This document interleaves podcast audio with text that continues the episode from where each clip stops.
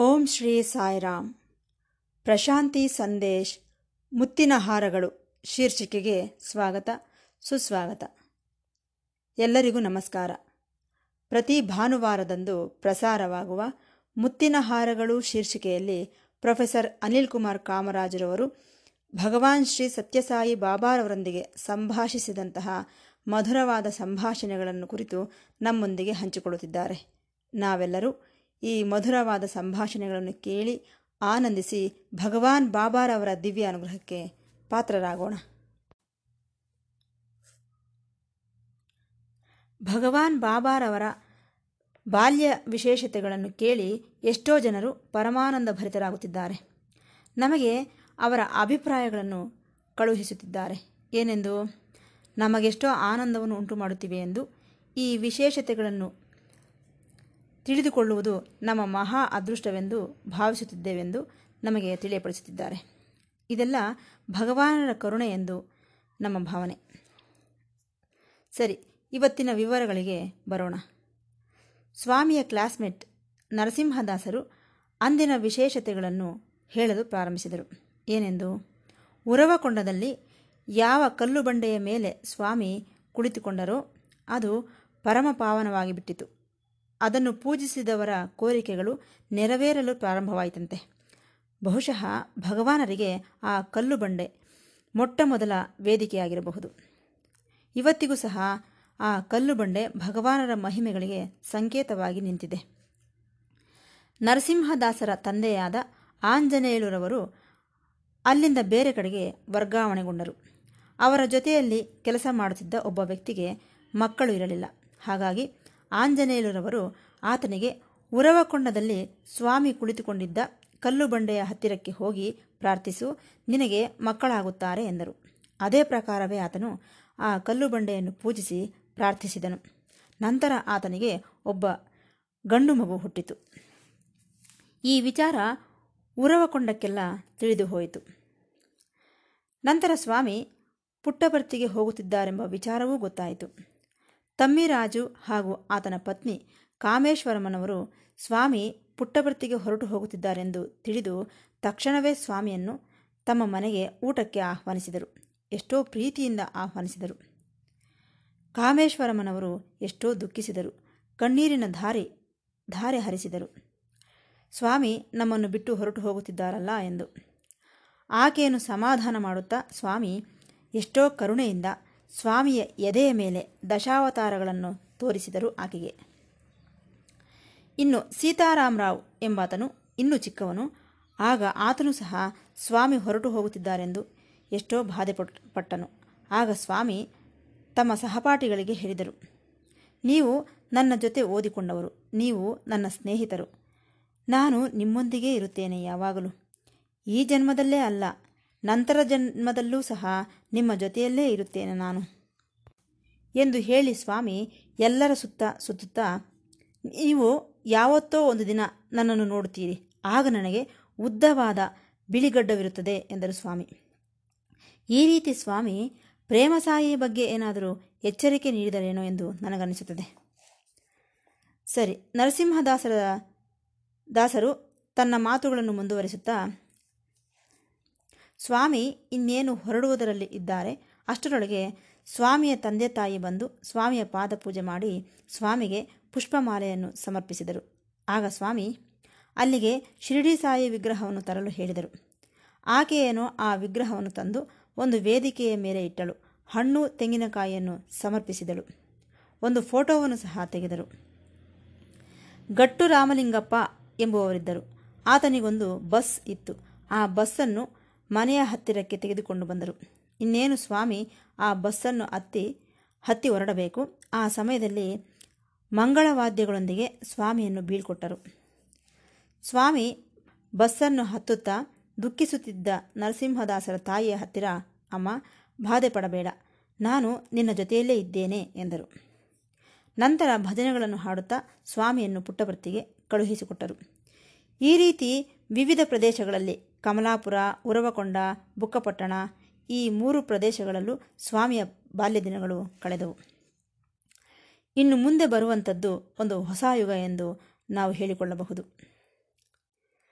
ಸ್ವಾಮಿ ಪುಟ್ಟಭರ್ತಿಗೆ ಸೇರಿದ ನಂತರ ಒಂದು ಹೊಸ ಯುಗ, ಹೊಸ ಅಧ್ಯಾಯ ಪ್ರಾರಂಭವಾಯಿತು ಅವರ ಜೀವನದಲ್ಲಿ ಎಂದು ನಾವು ಹೇಳಿಕೊಳ್ಳಬಹುದು. ಬಹುಶಃ ಅವತಾರದ ಕಾರ್ಯಕ್ರಮ ಇಲ್ಲಿಂದಲೇ ಪ್ರಾರಂಭವಾಯಿತೇನೋ? ಇಲ್ಲಿಂದ ಸ್ವಾಮಿಯನ್ನು ಸತ್ಯ ಎಂದಾಗಲಿ, ರಾಜು ಎಂದಾಗಲಿ ಯಾರೂ ಕರೆಯುತ್ತಿಲ್ಲ. ಸಾಯಿಬಾಬಾ ಎಂದು ಕರೆಯುತ್ತಿದ್ದಾರೆ.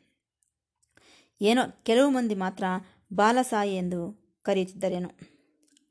ಉರವಕೊಂಡದ ಜನರೆಲ್ಲ ಸ್ವಾಮಿಯ ಪ್ರಭಾವ, ಆಶ್ಚರ್ಯದಲ್ಲಿ ಮುಳುಗಿ ಹೋಗಿದ್ದಾರೆ ಅವರ ಭಕ್ತಿ ಪರೀಕ್ಷೆಯಂತೆ ನಿಂತಿದೆ. ಆದರೆ ಈ ಸಂತೋಷದಲ್ಲಿ ಸ್ವಲ್ಪ ಕಷ್ಟವೂ ಸಹ ಇದೆ.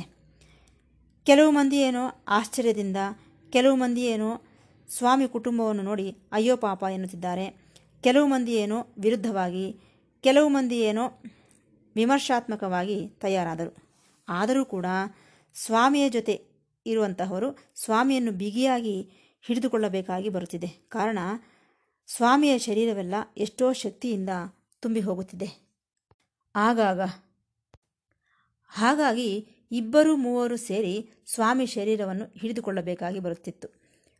ಆ ಮಹಾಶಕ್ತಿಯನ್ನು ಯಾರೂ ಸಹ ನಿಯಂತ್ರಿಸಲಾರದೆ ಹೋಗುತ್ತಿದ್ದರು. ಉರವಕೊಂಡದಿಂದ ಸ್ವಾಮಿ ಬಸ್ಸನ್ನು ಹತ್ತಿ ಚಿತ್ರಾವತಿ ನದಿ ದಡದಲ್ಲಿ ಇಳಿದು ಚಿತ್ರಾವತಿ ನದಿ ತುಂಬಿ ಹರಿಯುತ್ತಿದ್ದರೂ ಕೂಡ ಸುಲಭವಾಗಿ ಸ್ವಾಮಿ ನಡೆದುಕೊಂಡು ಪುಟ್ಟವೃತ್ತಿಗೆ ಬಂದುಬಿಟ್ಟರು. ಆಶ್ಚರ್ಯವೇನೆಂದರೆ ಸ್ವಾಮಿ ಹಾಕಿಕೊಂಡಿದ್ದ ಬಟ್ಟೆಗಳು ಒದ್ದೆಯಾಗಿರಲಿಲ್ಲ ಸ್ವಾಮಿಯ ಜೊತೆ ಬಂದಂತಹವರಿಗೆ ಸ್ವಾಮಿಯ ವೇಗವನ್ನು ತಡೆದುಕೊಳ್ಳಲಾಗಲಿಲ್ಲ. ಅವರಿಗೆ ಸ್ವಾಮಿಯ ಸಮಾನಕ್ಕೆ ಅವರು ನಡೆಯಲಾರದೆ ಹೋದರು. ಚಿಕ್, ಚಿನ್ನ ಬಾಬಾಯಿ ಎಂಬಾತನು ಸ್ವಾಮಿಗೆ ಬಹಳ ಸನ್ನಿಹಿತನು. ಆತನು ತನ್ನ ನೆನಪುಗಳನ್ನು ಹೇಳಿಕೊಳ್ಳುತ್ತಿದ್ದಾನೆ. ಕೆಲವು ದಿನಗಳ ನಂತರ ತಂದೆ ತಾಯಿಗಳು ಸ್ವಾಮಿಯನ್ನು ಪುಟ್ಟಭರ್ತಿಗೆ ಕರೆದುಕೊಂಡು ಬಂದರು. ಆಗಾಗ ಪ್ರಜ್ಞಾಹೀನ ಸ್ಥಿತಿಗೆ ಹೋಗುತ್ತಿದ್ದರು ಸ್ವಾಮಿ. ಸರಿ ಪುಟ್ಟಭರ್ತಿಗೆ ಬರುತ್ತಿದ್ದಂತೆ ಭಜನೆಗಳನ್ನು ಪ್ರಾರಂಭಿಸಿದರು. ಶಿರಡಿ ಸಾಯಿ ವಿಗ್ರಹವನ್ನು ಮುಂದೆ ಇರಿಸಿಕೊಂಡು ಇನ್ನು ಭಜನೆಗಳನ್ನು ಪ್ರಾರಂಭಿಸಿದರು. ಸ್ವಾಮಿ ತಮ್ಮ ಕೈಗಳನ್ನು ತಿರುಗಿಸುತ್ತಾ ವಿಭೂತಿ, ಹಣ್ಣು, ಪೂಜಾ ಸಾಮಗ್ರಿಗಳನ್ನು ಸೃಷ್ಟಿಸಿ ಅಲ್ಲಿದ್ದವರಿಗೆ ಕೊಡುತ್ತಿದ್ದರು. ಆಗ ಈ ಚಿನ್ನ ಬಾಬಾಯಿ ಎಂಬಾತನು, ಸತ್ಯನಾರಾಯಣ, ನೀನು ಉರವಕೊಂಡದಲ್ಲಿದ್ದಾಗ ಏನೆಲ್ಲ ಕಲಿತುಕೊಂಡಿದ್ದೀಯಾ ಎಂದು ಕೇಳುತ್ತಿದ್ದನು. ಆತನು ಸ್ವಾಮಿಗೆ ಬಹಳ ಸನ್ನಿಹಿತನಾದ್ದರಿಂದ. ಸ್ವಾಮಿ ಒಂದೊಂದು ಸಾರಿ ಒಂದು ಕೋಣೆಯಲ್ಲಿ ಒಂಟಿಯಾಗಿ ಕುಳಿತುಕೊಳ್ಳುತ್ತಿದ್ದರು. ಶಿರಡಿ ಸಾಯಿ ವಿಗ್ರಹದ ಮುಂದೆ ಕುಳಿತು ಶಿರಡಿ ಸಾಯಿ ನಾಮವನ್ನು ಯಾವಾಗಲೂ ಉಚ್ಚರಿಸುತ್ತಿದ್ದರು. ಭಜನೆಗಳನ್ನು ಹಾಡುತ್ತಿದ್ದರು. ಒಂದು ದಿನ ಸ್ವಾಮಿಯ ನೆಂಟರಾದ ಜಯಮ್ಮ ಹಾಗೂ ಲಕ್ಷ್ಮೀದೇವಿಯಮ್ಮನವರು ಬಂದರು. ಇವರಿಬ್ಬರು ವೆಂಕಟಸುಬ್ಬಯ್ಯನವರ ನೆಂಟರು. ಹಾಗಾಗಿ ಸ್ವಾಮಿಗೂ ಸಹ ನೆಂಟರೆ. ಇವರು ಬಂದು ಸ್ವಾಮಿಯ ಹಿಂದೆ ಕುಳಿತುಕೊಂಡರು. ಆಗ ಸ್ವಾಮಿ, ಹೇ, ಇಲ್ಲಿಗೆ ಬಂದು ಕುಳಿತುಕೊಳ್ಳಿ. ಎಲ್ಲಿ? ಭಜನೆಗಳನ್ನು ಹೇಳಿ ಎಂದರು. ಆಗ ಅವರು, ಸ್ವಾಮಿ, ನಾವು ಹಾಡಲಾರೆವು ಎಂದರು. ಆಗ ಸ್ವಾಮಿ, ಹೇ, ನೀವು ಹಾಡಬಲ್ಲಿರಿ, ಹಾಡಿ ಎಂದರು. ಆಗ ನಿಧಾನವಾಗಿ ಭಜನೆ ಕೀರ್ತನೆಗಳನ್ನು ಹಾಡಲು ಪ್ರಾರಂಭಿಸಿದರು. ಆ ನಂತರ ಅದ್ಭುತವಾದ ಭಜನಾ ಗಾಯಕರಾಗಿ ರೂಪುಗೊಂಡರು. ಇವರ ಹಾಡುಗಳನ್ನು ಕೇಳಿ ಎಲ್ಲರೂ ಆಶ್ಚರ್ಯಗೊಳ್ಳುತ್ತಿದ್ದರು. ಈ ಇಬ್ಬರು ಸಹೋದರಿಯರನ್ನು, ಜಯಮ್ಮ ಹಾಗೂ ಲಕ್ಷ್ಮೀದೇವಿಯವರನ್ನು ಸ್ವಾಮಿ ಪಾಟಲ ಅಮ್ಮಾಯಿಲು ಎಂದು ಕರೆಯುತ್ತಿದ್ದರು. ಅಂದರೆ ಹಾಡುಗಳ ಹುಡುಗಿಯರು ಹುಡುಗಿಯರು ಎಂದರ್ಥ. ಇನ್ನು ಬಾಬಾ ನೆಂಟರಾದ ವೆಂಕಟಸುಬ್ಬಯ್ಯ ಹಾಗೂ ವೆಂಕಟ ಸುಬ್ಬರಾಜು ಇವರಿಬ್ಬರು ಹಾರ್ಮೋನಿಯಂ ಹಾಗೂ ತಬಲಾವನ್ನು ನುಡಿಸುತ್ತಿದ್ದರು. ಸ್ವಾಮಿ ಈ ಹುಡುಗಿಯರಿಬ್ಬರು ಬರುವವರೆಗೂ ಕಾರ್ಯಕ್ರಮವನ್ನು ಪ್ರಾರಂಭಿಸುತ್ತಿರಲಿಲ್ಲ. ಏಕೆಂದರೆ ಭಜನೆಗಳನ್ನು ಹಾಡಬೇಕಲ್ಲವೇ? ಹಾಗಾಗಿ. ಎಷ್ಟೋ ಮಂದಿ ಅವರ ಕಷ್ಟಗಳಿಗೆ ಪರಿಹಾರವನ್ನು ಕೇಳಲು ಸ್ವಾಮಿ ಹತ್ತಿರಕ್ಕೆ ಬರುತ್ತಿದ್ದರು. ಇವರಲ್ಲಿ ಹೆಚ್ಚಾಗಿ ದೆವ್ವ ಹಿಡಿದಿರುವವರು, ಗುಣವಾಗದೇ ಇರುವ ಕಾಯಿಲೆ ಬಂದಿರುವವರು, ಗರ್ಭ ಹೋಗಿರುವವರು ಇಂತಹ ಸಮಸ್ಯೆಗಳೊಂದಿಗೆ ಬರುತ್ತಿದ್ದರು ಸ್ವಾಮಿ ಹತ್ತಿರಕ್ಕೆ. ಇವರೆಲ್ಲ ಹೆಚ್ಚಾಗಿ ಗ್ರಾಮೀಣ ಭಾಗದವರೇ. ಅವರಿಗೇನೋ ಈ ಆಧುನಿಕ ವೈದ್ಯೆ ಸಿಗುತ್ತಿರಲಿಲ್ಲ. ಏನೋ ಅವರಿಗೆ ಗೊತ್ತಿರುವಂತಹ, ಹಳ್ಳಿಯಲ್ಲೇ ಸಿಗುವಂತಹ ಔಷಧಿಯನ್ನು ಬಳಸುತ್ತಿದ್ದರು. ಏನೋ ಊರಿಗೆ ಕೆಟ್ಟದಾಗಿದೆ, ಅದಕ್ಕಾಗಿ ಇಂತಹ ಕಾಯಿಲೆಗಳು ಬರುತ್ತಿವೆ ಎಂದುಕೊಳ್ಳುತ್ತಿದ್ದರು. ಆ ದಿನಗಳಲ್ಲಿ ಬ್ಲ್ಯಾಕ್ ಮ್ಯಾಜಿಕ್, ಅಂದರೆ ಭೂತ ಪಿಶಾಚಿಗಳನ್ನು ಇನ್ನೊಬ್ಬರ ಮೇಲೆ ಪ್ರಯೋಗಿಸುವುದು ಸಹ ನಡೆಯುತ್ತಿತ್ತು. ಅವರಿಗೆ ಅದರ ಮೇಲೆ ನಂಬಿಕೆಯೂ ಸಹ ಇರುತ್ತಿತ್ತು. ಇದೆಲ್ಲ ಬಲಹೀನ ಮನಸ್ಸುಗಳಿಗೆ ಸಂಬಂಧಿಸಿದ್ದು. ಸರಿ, ಸ್ವಾಮಿ ಅಂತಹವರಿಗೆ ಎಷ್ಟೋ ಸಹಾಯ ಮಾಡುತ್ತಿದ್ದರು.